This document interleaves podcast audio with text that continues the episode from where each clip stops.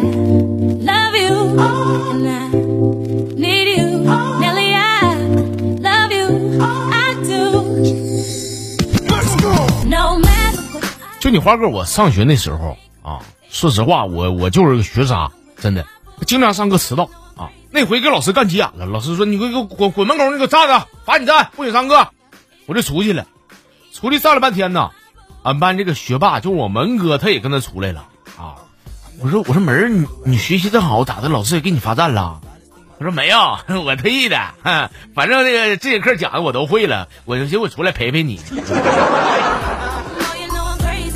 Oh, 不是，不是啥啥也不说了门儿啊！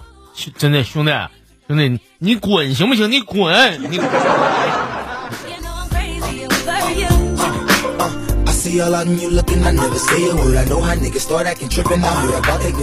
在家躺没事我刷了个小视频呢啊胡牙给我发微信问我说在不在兄弟有没有钱？我秒回俩字儿啊没钱。就这逼啊给我发一堆字儿说你为什么没钱？啊眼瞅过年了你还没钱你差在哪儿？你自己琢磨琢磨好好反思一下子啊。哎呦我的妈防防不胜防啊防啊。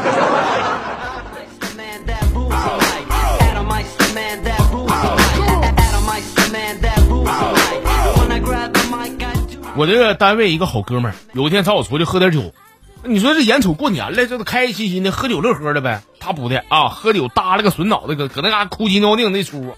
我这看指定有事儿啊，我就问他我这用啥兄弟，跟跟跟哥说说。他说那啥，昨天我接个陌生陌生号啊，那个那边说了，说我再不离开他媳妇儿的话，他就弄死我。我说这点事儿算啥？那你就离开他媳妇儿不就完了吗？他说：“我离开，我哪知道哪个是他媳妇儿啊？” 我。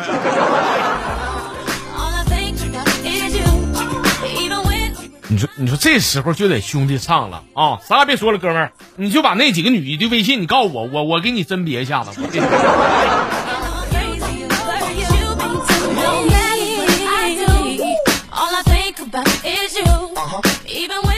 行了，分享一下咱家号里边的朋友给我发的留言啊，网名叫“生而为人”的。说这个乌鸦呢喜欢上了这个井底的蛤蟆，为了早日见到这个亲爱的蛤蟆，乌鸦天天往井里边撇石子儿。哎，功夫不负有心人呐，终于有一天水呢漫到了井口，井里边那个蛤蟆就出来了啊，结果蹦在乌鸦面前的那个蛤蟆，它不是别人，它正是一只癞蛤蟆。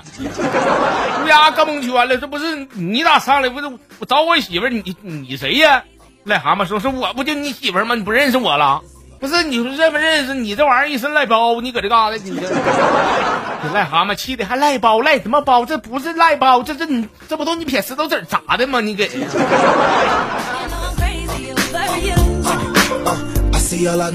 哎磨叽啥？领回家得屁的！你你来都来了，你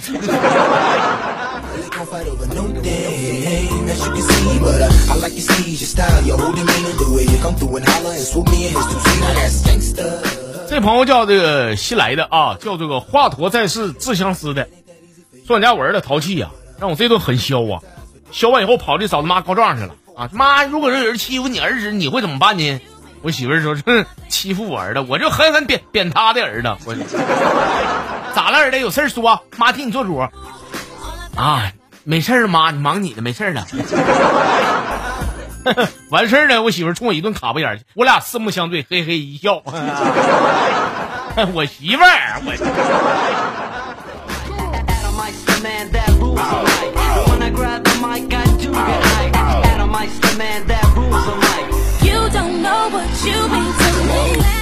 读一下咱家这个两位老粉啊，给我整的，这叫德布劳内，说偷车贼呢被农村大爷给当场生擒了啊，交给警察叔叔。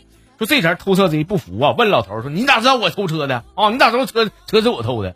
老头说：“你妈一上车，车自动报警了。”警察这边问说：“大爷，他怎么报的呢？”老头说：“这咋报的？这个那车就说倒车，请注意，倒车，请注意。”偷车那小子哭了，眼含热泪，眼望天空，说没文化，太可怕了。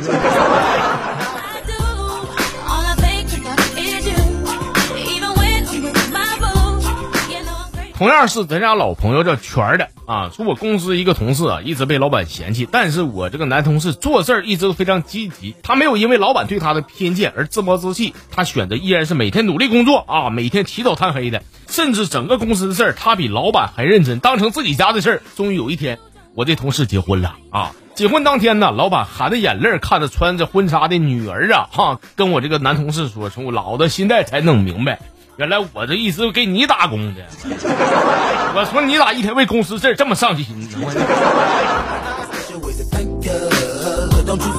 哎，工作上心，他对你姑娘那更上心。